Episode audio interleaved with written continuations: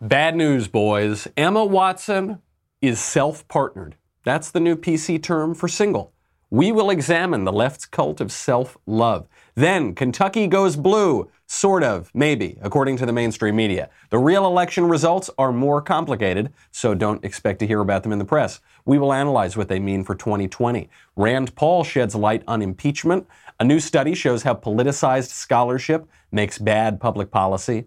And ABC News covers up its cover up of the suicide of Jeffrey Epstein, who, by the way, didn't kill himself. All that and more. I'm Michael Knowles, and this is The Michael Knowles Show.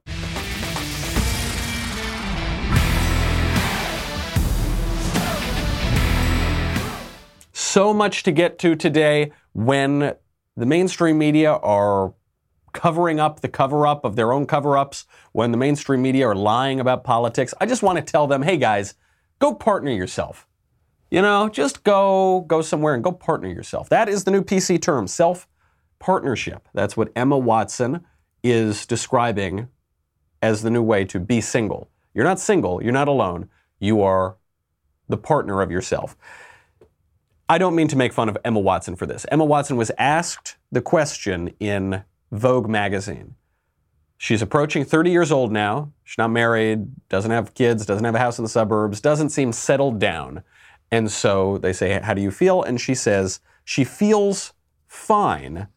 She's not single, she's self partnered. She said initially, when she turned 29, she felt stressed and anxious due to the bloody influx of subliminal messaging. Quote, if you've not built a home, if you do not have a husband, if you do not have a baby and you are turning 30 and you're not in some incredibly secure, stable place in your career, or you're still figuring things out, there's just this incredible amount of anxiety. I was like, this is what she's saying. I'm not saying I was like. She says, I was like, this whole thing about being happy and being single, this is totally spiel. It took me a long time, but I'm very happy being single. I call it being self partnered. I call it being delusional. We will examine where Emma Watson goes wrong here and where it's not just Emma Watson, but where the whole culture goes wrong on this cult of self love. But first, speaking of loving yourself, I've got to get to Boll and Branch sheets because the one way I really treat myself is I have really luxurious sheets. Boll and Branch allows you to get extraordinarily high quality sheets, the kind of sheets you'd get at a five star hotel at home. Everything Boll and Branch makes from bedding to blankets is made from pure 100% organic cotton. That means they start out super soft, they get even softer over time. Now, expensive sheets, I learned this when I registered for my wedding. Expensive sheets don't just cost like 50 bucks or 100 bucks. They can cost $1,000 if you go to the store. But by buying direct from Boll and Branch, you cut out the middleman, you are essentially paying wholesale prices. So instead of paying a thousand bucks in the store, Boll and Branch sheets cost just a couple hundred bucks. They feel incredible. Everyone who tries Boll and Branch sheets loves them. That's why they have thousands of five-star reviews. I got mine and I said there can't be any difference because when I was a bachelor, you know, I would sleep on sandpaper basically. I tried them out and I thought, oh, this is the difference. This is how fancy people sleep every night. And especially if you're like me and you spend at least two thirds of your life sleeping, you want to make sure that you have the best. Shipping is free. You can try them for 30 nights. If you don't love Boll and Branch sheets, send them back for a refund, but you are not going to want to send them back. There is no risk. There is no reason not to give them a try. Get started right now. My listeners get $50 off your first set of sheets. Go to bollandbranch.com, promo code Michael, M I C H A E L. That is bollandbranch.com for $50 off your first set of sheets. B O L L and branch.com, promo code Michael bollandbranch.com, promo code Michael. You are going to love them. Emma Watson is partnered to herself. Other, other words meaning she's single. This is delusional language, and I understand why people are using this language, but you really shouldn't because it's going to lead to misery. First of all, I'm not saying marriage is for everyone. Some of the happiest people on earth are unmarried. There was a, survey that, that went around of the happiest jobs. I think this was in 2007 out of the University of Chicago. The happiest people in the world, the most job satisfied and fulfilled people, are actually celibate Catholic priests. So um, marriage is not for everybody. There are plenty of religious people who are unmarried who are very happy. And for people who are just happen to be single, they happen to be unmarried. There are ways to promote long term happiness. There was another study out of Harvard. It's one of the longest studies of, of adult life ever conducted. It showed that relationships with your family, relationships with friends, relationships with a local community can seriously promote long term happiness, even if you're unmarried, or you've never been married, or you're divorced, or you're a widow. The difference between all of those things and being self partnered is the object of your relationships because priests are not self partnered. Priests are in a relationship with God. People who have long term happiness and they're unmarried are not self partnered. They have strong bonds to their community, to their family, to their friends, to going to church, to going to the local PTA, going to the local Lions Club, whatever. Marrying yourself, self partnership, all different. I mean, we've seen self marriage crop up in recent years, not just Dennis Rodman. I mean, Dennis Rodman probably started this trend in the 1990s when he declared himself bisexual, put on a wedding dress, and said he was going to marry himself. When Dennis Rodman did that, we all laughed about it. We all joked, right? I mean, this was kind of a ridiculous stunt. Now, years later, it's actually happening. You know, two years ago, in 2017, a woman named Adriana Lima married herself. Other women have done this. There are stories about this crop up all the time. They call it sologamy. 13 years ago, so after Rodman, but before Adriana Lima, a woman named uh, Gill wed herself, and she said, quote, You're the one constant. Your parents will die, your children will grow up, and your friends will move, but you're always there. I'm not looking for the one. I am the one. This is a recipe for misery. It's not just in self partnership, it's not just in self marriage. You also see this in sex robots, especially if you read the Drudge Report every day, because I don't know. I don't know what Matt Drudge is uh, interested in on the internet, but I, I, do know that every day there's a news story about sex robots. And it's not just Matt Drudge, it's, they're all over the mainstream media because AI has permitted sex robot technology to get really, really advanced. So there's, there are now sex robot brothels there are now sex robots that don't just move their arms and do whatever sort of things you want a sex robot to do. They actually have chest cavities that can breathe. They're actually simulating uh, human beings. They're, they're really close. I mean, Mashable did a report on this the other day. They said that the robots are just as good as people, but they're not people. They're just hunks of metal and plastic. But people are I think, mistakenly doing all of these things. These women who are marrying themselves, or people who are buying sex robots, or people who are saying, I'm partnered with myself. I don't need anybody. Forget the feminist line from the 70s a, man, a woman needs a man like a fish needs a bicycle. We can now say, I need anybody else like a fish needs a bicycle. I don't need anybody. I need me. I, all I need is myself. I am perfectly sufficient. Emma Watson had that feminist campaign a few years ago called He for She. It's now becoming me for me. And the, the idea here, I understand the idea. There's a loneliness epidemic that's going around this, this country and around the West generally. Loneliness is way, way up. There was a study came out of Viceland.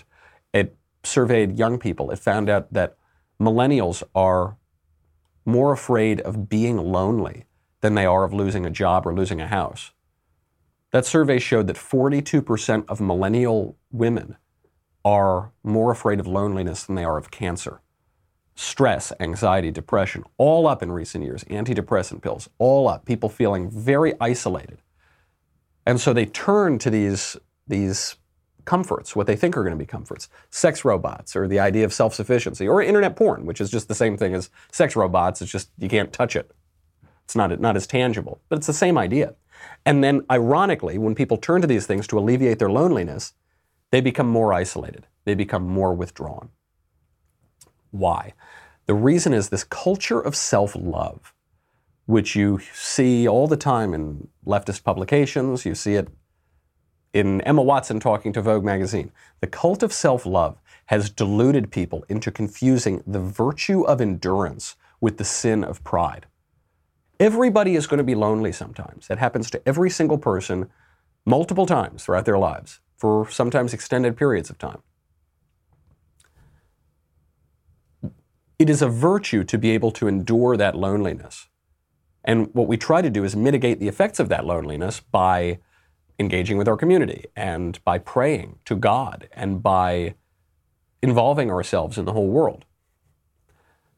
Very different from the sin of pride, which tells us that we are sufficient unto ourselves. I don't need a partner. I don't need it. But we're not. Human beings are not self sufficient.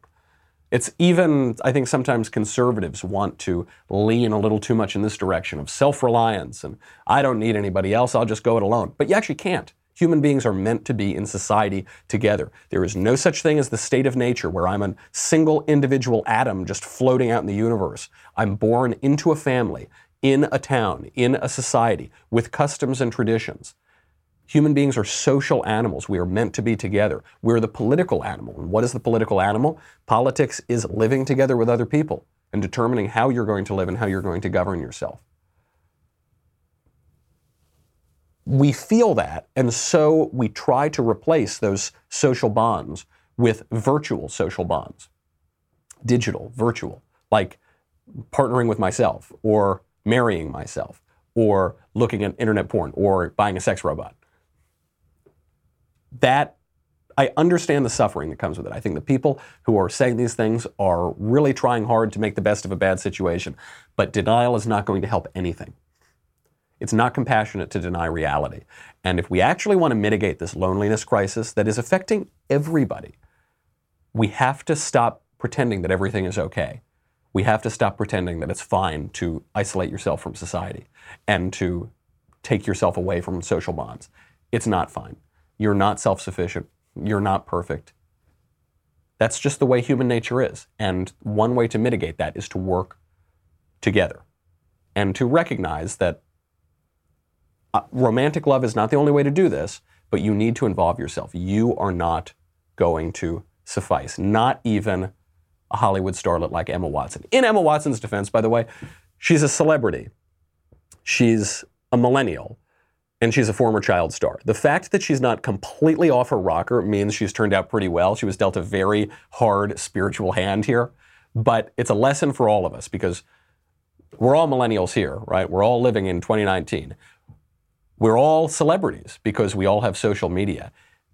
The, the problems that are being faced at the pop culture level are problems that are bleeding down into the rest of us because we've had this huge leveling out of, of celebrity. We've had this huge leveling out of fame.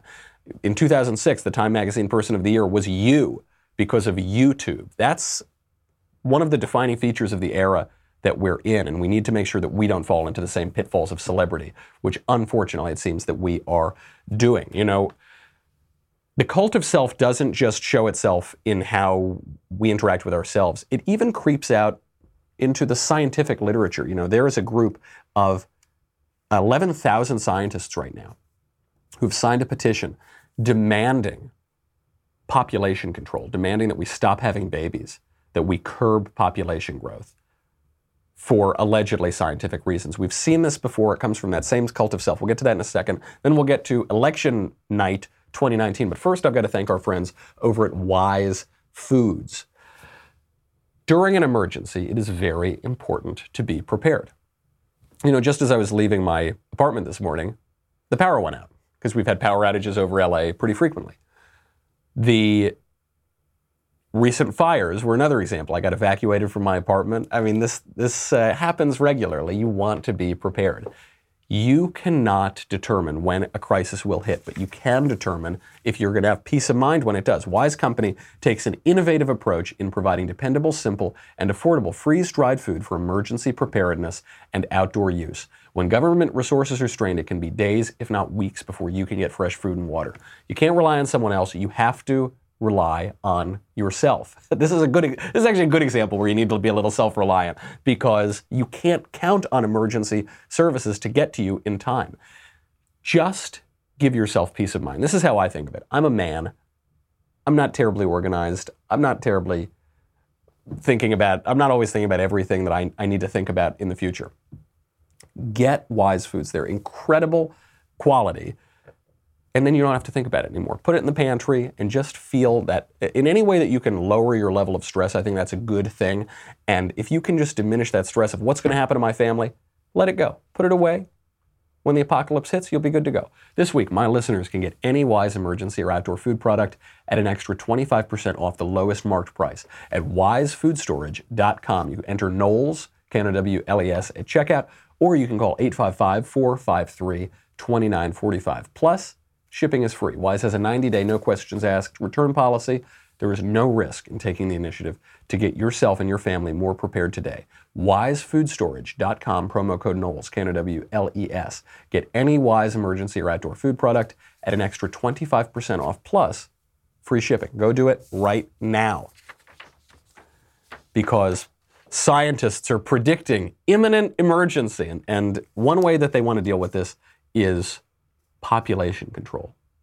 11,000 scientists write, quote, We declare with more than 11,000 scientist signatories from around the world clearly and unequivocally that planet Earth is facing a climate emergency. To secure a sustainable future, we must change how we live in ways that improve the vital signs summarized by our graphs. Economic and population growth are among the most important drivers of increases in carbon dioxide emissions from fossil fuel combustion, Therefore, we need bold and drastic transformations regarding economic and population policies, still increasing by roughly 80 million per people per year, or more than 200,000 per day. The world population must be stabilized and ideally gradually reduced within a framework that ensures social integrity. There are proven and effective policies that strengthen human rights while lowering fertility rates and lessening the impacts of population growth on GHG emissions and biodiversity loss. These policies make family planning services available to all people. It goes on. You get the point. Stop having babies, start using condoms, and maybe abortion too, to stop the weather or something. This isn't the first time we heard this. In 1970, Paul Ehrlich, who is currently a professor at Stanford, predicted that within 10 years you would see mass starvation unless we curbed the population. And this was, this was going to be caused by not just the changing climate, but by the Earth not being able to sustain all those people. He said within 10 years, we'll have 100 to 200 million people dying, regularly starving to death because of overpopulation. Therefore, you need to cut your population. In 1970, the population was 3.7 billion on Earth. The population today is twice that. We are better fed, we are healthier than ever before. It just didn't happen. Was there any consequence to this leading scientist at Stanford University? No, of course not. The scientists also in 1970 were predicting global cooling. They said our warm epoch is undoubtedly over. There was a scientific consensus about this. Then the consensus was wrong. One thing I notice about all these disparate political issues, and these are political issues, by the way, is that they come together to thwart human flourishing have fewer babies. Kill the babies that you've got. Don't drive this. Don't fly here. Don't build that. Don't do anything. Stop flourishing. For no reason. They, they put it in the name of science, but they're using science as though it were a religion. And like many religions, it's had many false prophecies and false prophets, even on this issue. That's a pretty wicked religion that tells you to stop having babies, to kill the babies that you have, to stop flourishing. When you examine religions, whenever you see that, that's just a little mark that tells you, hmm, maybe this is not the way to go. It's part of that same cult of self that says we need to prioritize us. We can't pass life along. I know we received life as a gift, but we can't pass it along because the weather gods will be really angry. So let's just live for us right now and nobody else. That is a pathway to misery. You will not be happy if you live only for yourself. You will be much happier if you live for someone else. I'm very skeptical of, a, of the social science of, of happiness, but all the surveys, all the studies we've got say that that is the case. There was one study that tried to refute it, said that single childless women are the happiest people on earth. This was immediately de- debunked when this story came out this year. There's really no evidence of that. We are happy when we involve ourselves, when we encourage life, when we encourage flourishing. And don't believe anybody who tells you otherwise, whether it's a Hollywood celebrity or a politician masquerading as a scientist. Speaking of politicians, let's get to election night 2019. Kentucky goes blue, sort of, maybe. The Democratic candidate for governor of Kentucky is declaring victory. Here he is. Tonight, voters in Kentucky sent a message loud and clear for everyone to hear. It's a message that says our elections don't have to be about right versus left, they are still about right versus wrong. that our values and how we treat each other is still more important than our party. That what unites us as Kentuckians is still stronger than any national divisions. That is Andy Beshear, who's declared victory as the governor of Kentucky, apparently doing the worst impression of a politician I've ever seen. Did that guy say anything that could not just be in a cartoon of a politician? Our politics is not about right versus left, but right versus wrong. Huh? Am I, am I right? Am I right? Do you get it? We need to prioritize principles, not party. Huh? Am I right? We need to speak in platitudes, not serious statements. I mean, just the most empty suit impression of a politician I've ever seen. The guy makes Mitt Romney look like Winston Churchill. Goodness gracious me. He's declaring victory now. The mainstream media, of course, are declaring him the victor. The Republican is not conceding. Why? Because at last count, the two candidates were separated by between 5 and 10,000 votes. So, so close. That's with 99% of precincts reporting. You have Beshear leading with about 49.4%. Bevin, Matt Bevin, who was the Republican governor, uh, has 48.7%. So very, very close election, and Bevin is going to going to try to hold on. This is being reported on as a major loss for Trump. Kentucky, of all places, goes blue. Turnout in this election was higher than expected. It's estimated to have been around 1.4 million, so that's roughly 400,000 more than the last governor's race in 2015. There are some lessons here for 2020. The silver lining is that Matt Bevin, the current governor of Kentucky, is one of the least popular governors in the country. That was according to a Morning Consult poll. This is in part because of his history of incendiary comments and big fights over public teacher unions and uh, health care. The bad news for Trump is because Bevin was such an unpopular governor, they called in the president to try to help him eke out an election victory the night before the election and it looks like he's still lost. So this is reflecting very poorly on President Trump. Trump predicted it. He said, "Don't don't let me lose tomorrow. Don't let Bevin lose." And then the media is going to say it's a, a big loss for for the Trump administration. Now, obviously, both sides are going to spin this. Democrats are going to say this is a bellwether. This is showing a blue wave for 2020. The Republicans are going to say Bevin was a terribly unpopular governor. That's why Trump had to come out in the first place. And they're still going to be debating who won the election anyway. That's going to go on for weeks. The good news here is the Republican Daniel Cameron uh, was elected the Attorney General. He's also uh, Kentucky's first black Attorney General. So he's a much better politician. He looks better. He talks better. He's got a lot less baggage. So that's some good news. Shows it's not a blue wave in Kentucky or anything like that. Uh, Cameron is a 33 year old first time candidate. He's from Louisville. He got 57% of the vote when the AP first called the race in his favor. He beat the Democrat Greg Stumbo. Outside of Kentucky, if you look at Virginia, bad news for the GOP in Virginia. The GOP lost the Virginia State Senate. So the GOP was holding the state Senate by one vote.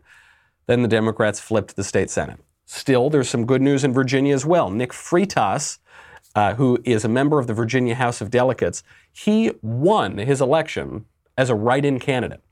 So he withdrew from the election formally in July because he failed to submit the required paperwork.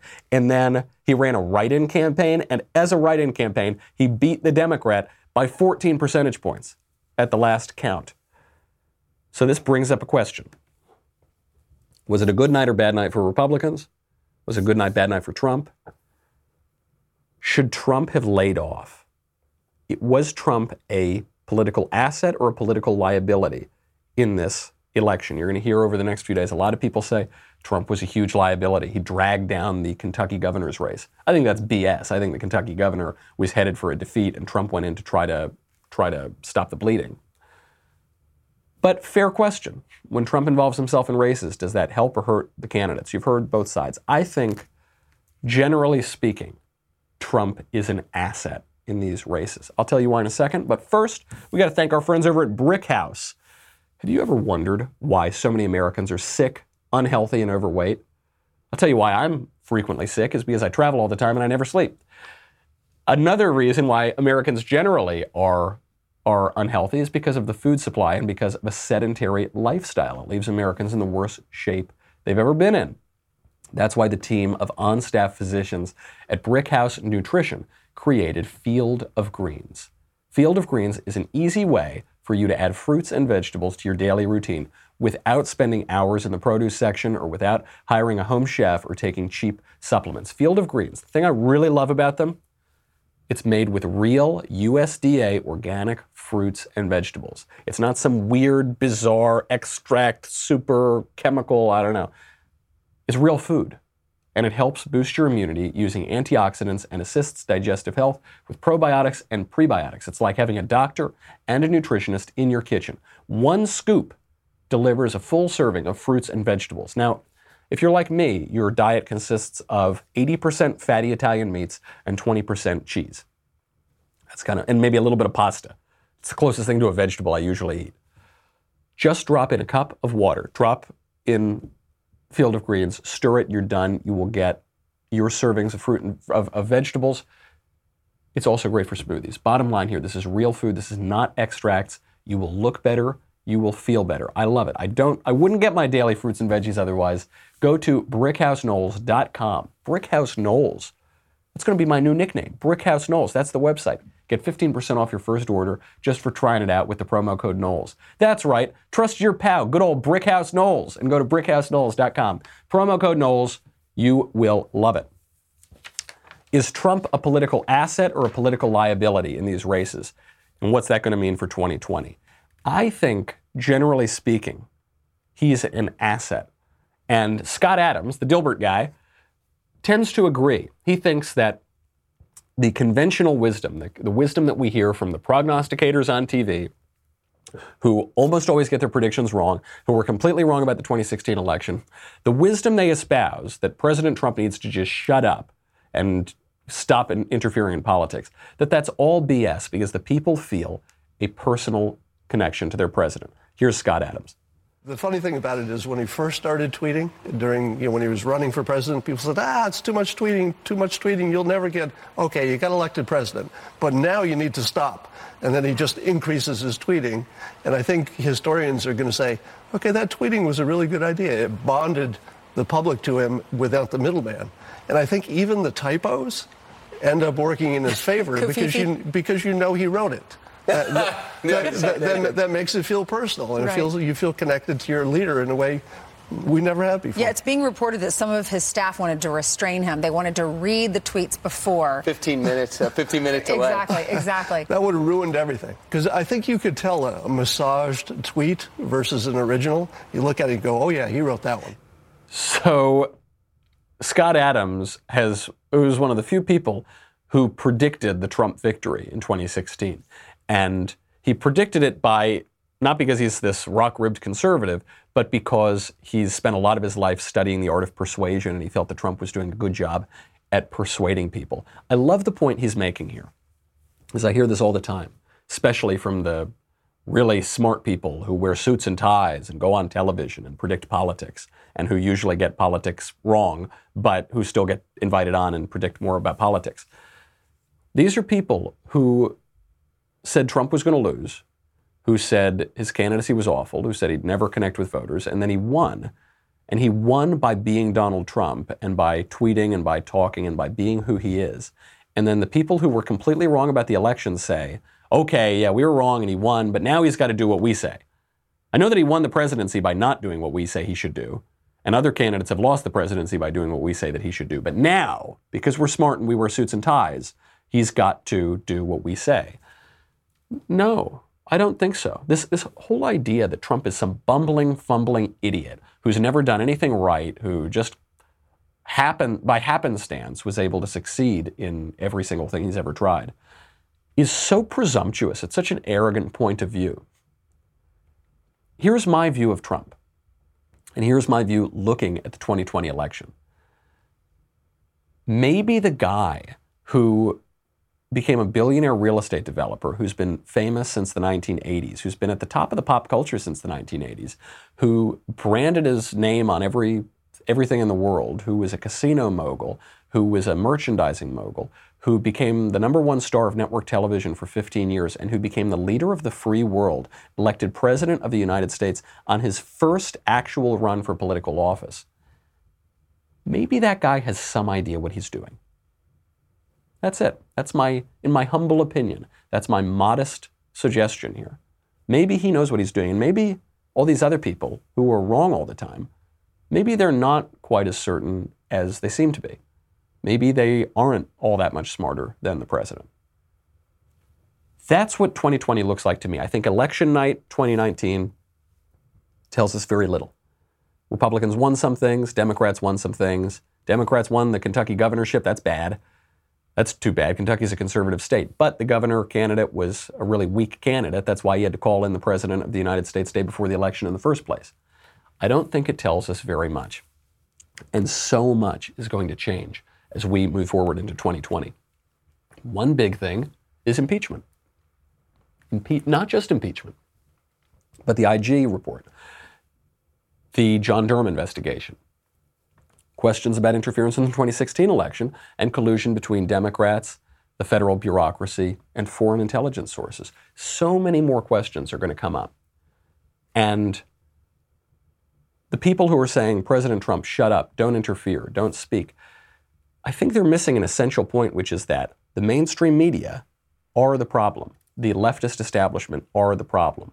And if Trump hadn't spoken up and cut through all that, they would have succeeded in rigging the 2016 election. I think that's got to be our, our guiding light here. Not these little races in Kentucky or Virginia and the Republicans win some and the Democrats win some in 2019, but the 2016 presidential election. That's going to be the guiding light for the 2020 election. So, how should Trump run it? Is he going to run it as Mitt Romney? Is he going to run it as a quiet, mild mannered candidate? No, of course not. He would never get elected that way. And we've run candidates like that before and they've lost. He's got to run for better or worse as Donald Trump. That's the guy who got elected. That's the guy he is. He's not going to be anybody else. And I think it's going to bring people along. The idea that it just turns off everybody, that he's brash and that he says crude things and that he makes crude remarks about women sometimes, is, I think, myopic. It doesn't give enough respect to the American people. I mean, even, even people who personally really don't like Trump are defending him right now. You see this in punditry, you see this in politics, you see this even with family members, I bet. Rand Paul, Senator Rand Paul, no love lost, is now defending President Trump more than just about anybody. We'll get to that in a second. We'll get to what it means We'll also get to uh, what faulty politicized science does to our politics. And finally, the journalistic standards of ABC. In the cover up of the cover up of the cover up of the Jeff, Jeffrey Epstein story, Jeffrey Epstein, by the way, he's that uh, guy who definitely didn't kill himself. You'll get all of that, but you got to go to dailywire.com. 10 bucks a month, $100 for an annual membership. You get me, you get the Andrew Klavan show, you get the Matt Walsh show, you get the Ben Shapiro show. Did I say that one? You get backstage. You get to ask questions in the mailbag coming up tomorrow, so get your questions in. You get Another Kingdom, the third and final season, and it's my favorite season yet. I really, really enjoy it. You guys, I think, are going to love it too. Most importantly, you get the Leftist Tears tumbler. Mm. Delicious as always. Head on over to dailywire.com. We'll be right back with a lot more.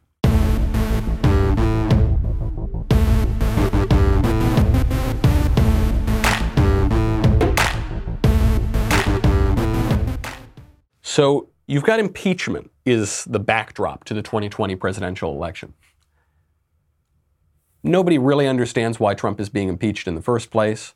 Nobody really, it's not Russia, it's not Stormy Daniels, it's not the taxes. I guess it's Ukraine. What did he do in Ukraine? They're accusing him of, of engaging in a quid pro quo because he asked Ukraine to investigate Joe Biden, who's the leading Democrat, former vice president, who apparently engaged in a quid pro quo to get his son off the hook for corruption because he was being paid $600,000 a year with no experience whatsoever to sit on the board of a Ukrainian energy company, which was a major talking point at the State Department. We just saw in leaked emails. Wow, that's pretty complicated. We need to impeach Trump because he did what Vice President Biden did. Biden, who's now the leading Democratic candidate for president. Mm, that doesn't hold up very well. Rand Paul is cutting through all of the BS because at the bottom of this impeachment inquiry is a whistleblower, a so called whistleblower, who is creating the pretext for impeachment in the first place. And Rand Paul is demanding that we find out the identity of this whistleblower, we bring it into the light of public discourse, and we see if there are any political motivations behind the very root cause of impeachment in the first place. Whistleblower laws, though, re- they protect a whistleblower. You know it's illegal to out a whistleblower. Actually, you see, you got that wrong too. I mean, well, you should work on the facts. Here's the thing: is the whistleblower statute protects the whistleblower from having his name revealed by the inspector general. Even the New York Times admits that no one else is under any legal obligation. The other point, and you need to be very careful if you really are interested in the news, is that the whistleblower actually is a material witness completely separate from being the whistleblower because he worked for Joe Biden. He worked for Joe Biden at the same time Hunter Biden was receiving $50,000 a month. So the investigation into the corruption of Hunter Biden involves this uh, whistleblower because he was there at the time. Did he bring up the conflict of interest? Was there discussion of this? What was his involvement with the relationship between Joe Biden and the prosecutor? There's a lot of questions that the whistleblower needs to answer. Boom! Even if they don't totally unmask the whistleblower, Rand Paul has just unmasked the key feature here, which is that the whistleblower, who I think is a 2008 Yale grad named Eric Ciaramella, and he worked for John Brennan, who hates Trump. He worked for the CIA, and crucially, he worked for Joe Biden at the time that all these shenanigans were going on in the Ukraine. Not only is he not a whistleblower, not only is he obviously a Democrat hack. This was not just my conclusion, it was the conclusion of the Inspector General for the intelligence community, who found three pieces of evidence that he was biased against President Trump. But he actually would be a witness in the case here. What he's doing is he's blowing the whistle on President Trump for trying to investigate potential crimes that Joe Biden engaged in a quid pro quo in Ukraine. So he's actually participating in this at the same time. Of course, his identity should be revealed. Of course, he should be called to, to account. Of course, President Trump should be able to face his accuser. This is from Rand Paul. Rand Paul is not some guy who carries water for Donald Trump. Rand Paul, personally, it would seem, despises Donald Trump. They had an incredibly acrimonious relationship during the 2016 campaign. Just to refresh your memory, here is a, a I think the second GOP primary debate in 2016 when Donald Trump insulted Rand Paul's face. First of all, Rand Paul shouldn't even be on this stage. He's number 11. He's got 1% in the polls, and how he got up here, there's far too many people. Anyway, as far as temperament, and we all know that. I kind of have to laugh when I think, uh, hmm, sounds like a non sequitur. He was asked whether or not he would be capable and it would be in good hands to be in charge of the nuclear weapons, and all of a sudden there's a sideways attack at me. I think that really goes to really the judgment. Do we want someone with that kind of character, that kind of careless language to be negotiating with Putin? Do we want someone like that to be negotiating with Iran? I think really there's a sophomore quality that is entertaining about Mr. Trump. But I am worried. I'm very concerned about him, having him in charge of the nuclear weapons because I think his response, his, his visceral response to attack people on their appearance, short, tall, fat, ugly, my goodness, that happened in junior high. Are we not way above that? And would we not all be worried to have someone like that in charge of the nuclear arsenal? Mr. Trump. I never attacked him on his look, and believe me, there's plenty of subject matter right there. That I can tell you. But Jake, All right. He, he opens up his statement in 2016 and he says, Rand Paul shouldn't even be on this stage. Rand Paul says, What are you attacking me for? He goes, Well, at least I'm not attacking how ugly you are. These are guys who don't have a great personal relationship necessarily. And even Rand Paul is defending him because the deck is so absurdly stacked against Trump right now from the federal bureaucracy, from the Obama administration, from the left wing media. All of these guys are, are stacking the deck against Trump. So you're going to hear a lot of think pieces, ironically named think pieces. They're not very thoughtful in the next few days about how the election night 2019 is evidence of a blue wave. I just wouldn't believe it. I don't. I don't think it's evidence that Trump is going to win either. I don't think it's evidence of very much at all. It's going to come down to Trump. It's going to come down to Trump himself, not some guy in Kentucky, not some guy in Virginia. It's going to come down to do people like how Trump is governing? Are people willing to ignore some of the personal flaws that, that they find in the guy? He, he's not going to win by pretending to be somebody else. He's not going to win by not being himself. It's going to be an election about Donald Trump. And I just think as a little bit of evidence that people are going to come around on him, that people are more nuanced in their thinking than a lot of pundits give them credit for. I hear it not just from Rand Paul, who more or less says, I don't really like the guy, but he's getting a raw deal and he's a good president. I hear it from members of my family. I hear it from friends who say, yeah, the tweets, you know, not great, whatever, the way he talks, but he's doing a good job. I hear it from Uber drivers. I hear from people on the street. I suspect that's going to be the calculus in 2020. And it's not going to come down to Kentucky and it's not going to come down to what the mainstream media tell you. There is, and we, we talked about this a little bit yesterday. This is switching gears from the national to the local level, back to La La Land, where I live in Tent City, USA.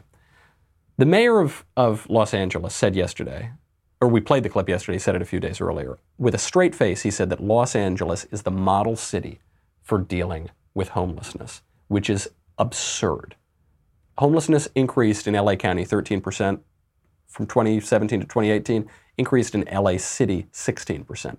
The homeless are everywhere here. They're on the street. There are whole tent, like actual tent cities cropping up all around Los Angeles, which are full of drugs, which are full of violence, which are full of sexual assault. They're just hideous, hideous, awful places that no one should be permitted to live in and no one should be expected to live in. How did we get here? The way we got here, in many ways, was because of the closing of the insane asylums. Huge numbers of these homeless people have mental health problems or drug addiction or both, and they're dealing with the mental health problems with drug addiction. A lot of this came because we closed the mental hospitals. There's actually a new study, a study of a study that came out just last week, which shows that the science behind clothing, closing the mental health hospitals was bunk, was garbage. 1973, David Rosenhan, psychologist, published a paper called On Being Sane in Insane Places. This was in the prestigious journal Science, and it made a huge splash. The study showed eight healthy volunteers going undercover as, as fake patients in 12 psychiatric hospitals around the country. And it showed the awful conditions that they were in, and it showed how easy it was for sane people to be locked up, and it helped push along this idea that we need to cl- close all the mental hospitals. People blame Ronald Reagan for this because Reagan was the governor of California. And Reagan did help this along, but this was a liberal policy. This was always a left wing policy that, that Reagan encouraged. I mean, Reagan also made no fault divorce easier and liberalized abortion laws while he was governor of California. Nobody considers those conservative policies. Now it turns out that the study that led to the closing of these mental hospitals was just BS. It turns out that a lot of Rosenhan's work was falsified, that he misrepresented and outright lied about some of what he did, that he actually kind of masqueraded as a patient himself and covered up the all of the other symptoms that, that these guys were describing to the doctors at these mental hospitals to get themselves admitted to it. It was bunk. Now we close the mental hospitals and now we have a major homelessness problem. This too gets back to the cult of self love. No serious society, no respectable society should permit 60,000 people on the streets of LA to live in squalor and addiction and filth and crime. It is barbarous. It is completely uncivilized. How do you stop that? The way you stop it is by dragging homeless people to homeless shelters. Half, more than half of the homeless shelters in LA are not filled every single night. There was a study about that just recently. Well over half of them not filled. The, the, the, homeless shelters in LA are supposed to be at 90% capacity. They're at average 78% capacity. They're not being filled. For the homeless people who won't go to the shelters, they should be dragged to either addiction recovery places or they should be dragged to insane asylums. And they should be committed involuntarily. It's very hard to do that now because of the laws, but they should. And they, and they should have that happen because that's much more compassionate than letting people live on the street. By the way, if they won't do any of those things, they should be thrown in jail. Because even that is more compassionate than letting people live in squalor and filth on the street and crime and allow crime to spread throughout the city and filth and ugliness. The way that we came to the conclusion that it was more compassionate to let people live on the street is because we atomized ourselves. It actually gets back to that cult of self love. We thought, hmm, people should just be allowed to do whatever they want. Not my problem. I feel icky forcing addicts and unwell people into these insane asylums. So we'll just let them out and not my problem, it's their problem. I'll look away when I see them on the street. I don't need to give them money. Look, I pay my taxes. I don't need to give them charity. And that's fine. It's not fine. It's not compassionate. It's, it's only considered compassionate in this highly individualized, highly atomistic society that says, I'm an island unto myself. I am not my brother's keeper. But of course we are. We are social beings. We live with one another. We cannot tolerate this to persist. There's nothing conservative. There's nothing compassionate. There's nothing liberal about letting that happen. We need to take a much more serious understanding of compassion, of love, of self care, of all of these things. That is the only way that we are going to move ahead it's the only way that we are going to ameliorate our situation, not just for the people who are on the street, but for ourselves as well. The only way that we're going to mitigate this loneliness epidemic, the stress epidemic, the depression, the anxiety, all, the only way we're going to turn this around is by thinking not less of ourselves, but thinking of ourselves less, to quote C.S. Lewis. That's going to be a real way to engage in self love and self care and it's through not selfishness, but selflessness. Before we go, I just have to point out we talked about uh, the Jeffrey Epstein story yesterday. Jeffrey Epstein is a financier and a sex criminal who definitely didn't kill himself. Uh, so there was that bombshell video from James O'Keefe, which showed that ABC News buried the James uh, the, the Jeffrey Epstein story for three years, would not let any of it be reported for three years. Once this undercover video came out, ABC released a statement. They said, at the time, not all of our reporting met our standards to air. But we never stopped investigating. Uh, ever since we've had a team on this investigation and substantial resources dedicated to it. Didn't meet our journalistic standards. This is ABC News, which aired baseless smears based on nothing against Brett Kavanaugh. This is ABC News, which ran footage from a 2017 Kentucky gun show and pretended that it was currently occurring in Syria from the Turkish forces against the Kurds. That happened just a few weeks ago. ABC News, which has no journalistic standards whatsoever, is trying to cover up their cover up of Jeffrey Epstein by saying the Epstein story didn't meet their journalistic standards. BS. Call them out for it. They're not they didn't air any any word about this on their ABC Evening News. They're trying to cover it up again. The only way you cut through that is through the memes. It's through the new media. It's through that internet culture. That's the way to do it. And you've got to try to keep this story alive about Jeffrey Epstein, who is not alive uh, because he didn't kill himself, but was obviously killed intentionally. That's the meme. That's the show. Go engage in a little self love, but not by self partnering. Go engage in a little self love by involving yourself in the world, and then come back, and I'll see you tomorrow. Get your mailbag questions in. I'm Michael Knowles. This is The Michael Knowles Show.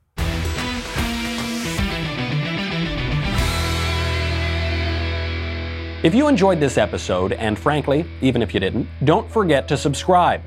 And if you want to help spread the word, please give us a five star review and tell your friends to subscribe.